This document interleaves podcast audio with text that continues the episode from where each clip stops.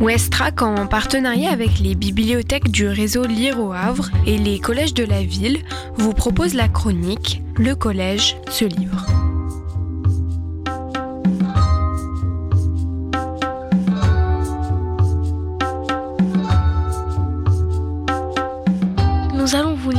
Extrait du Garçon qui entrait dans les livres de Philippe Claudel aux éditions Livres de poche.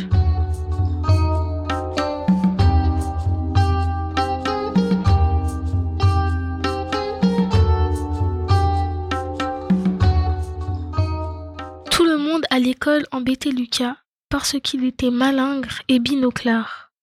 Et à la maison, tout le monde le disputait, tout le temps. Son père, sa mère et son frère qui avait quatre ans de plus que lui, sa mère disait que son grand frère était une merveille et que lui, Lucas, était un monstre, un bon à rien, un laideron, un idiot, un fainéant, un chenapan, une erreur. Son père disait que sa mère avait bien raison de dire cela. Son grand frère riait aux éclats et lui donnait une grande claque dans le dos.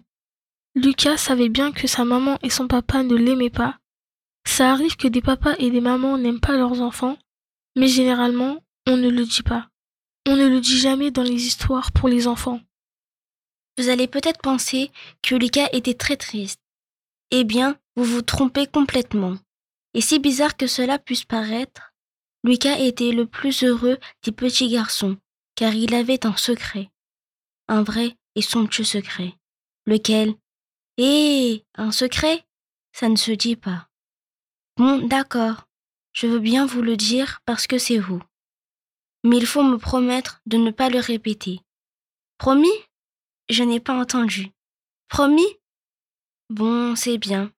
Je vais donc tout vous dire. Le secret de Lucas, c'est qu'il parvenait à entrer dans les livres. Oui, oui, absolument. Il entrait dans les livres. Comme vous, vous entrez dans votre chambre, dans la baignoire ou dans la salle de classe.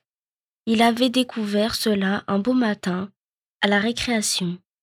Ce jour-là, comme d'habitude, il avait voulu jouer avec les autres. Mais une fois encore, les autres l'avaient chassé. Alors Lucas s'était assis sur le banc, en dessous du marronnier, tout penaud. Les larmes lui venaient aux yeux. La maîtresse en était rendue compte et s'était approchée de lui. Tiens, avait-elle dit, tu ne seras plus jamais seul. Et elle lui avait tendu un livre. Lucas l'avait pris, ouvert, avait lu le premier mot, la première phrase et soudain, pfff, il avait été aspiré. Il était entré dans le livre, d'un coup, comme s'il avait plongé sur un toboggan qui n'en finissait pas. Oh là là, il s'en souviendra toute sa vie de cette première fois. Les autres avaient disparu, leur jeu, leur méchanceté. La cour de l'école aussi avait disparu. Le marronnier, le banc sur lequel il était assis. Et même la maîtresse avait disparu. Lucas était dans le livre aux côtés d'un chevalier qui rentrait dans son château après vingt ans d'absence. Le chevalier était magnifique, son armure renvoyait les rayons du soleil, son cheval était caparaçonné de cuir rouge et de tissu damassé. Lucas portait l'écu et la lance du chevalier. Il trottinait à sa gauche. Les paysans, dans les champs, arrêtaient leurs travaux et lançaient des cris de joie en les voyant. Personne n'embêtait Lucas. Personne ne lui faisait de reproches. Nul ne se moquait de lui.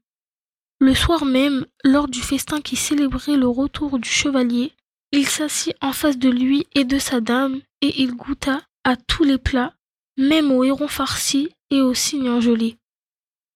Après ce premier livre, prêté par la maîtresse, Lucas essaya d'entrer dans d'autres livres. Il avait peur que le miracle ne se reproduise plus. Il se trompait. À chaque fois, ça marchait. Quel que soit le livre, quel que soit le lieu, il entrait dedans immédiatement. Il ouvrait la couverture comme on ouvre une porte, et il entrait. Pas plus compliqué que cela. Parfois d'ailleurs, il en ressortait très vite, comme le jour où un zoboïde à triple laser commença à le prendre en chasse tandis qu'il traversait la stratosphère de la planète Foudrezeul, ou le soir où, à l'heure qu'il filait sous les mers dans un curieux engin, une pieuvre de la taille d'un immeuble de dix étages essaya de l'avaler. Pour s'échapper du livre, Lucas le refermait, tout simplement.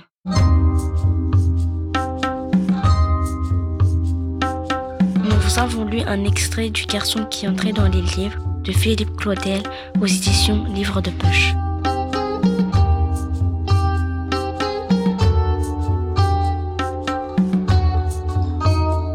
C'était Le Collège se livre, chronique en partenariat avec les bibliothèques du réseau au Havre.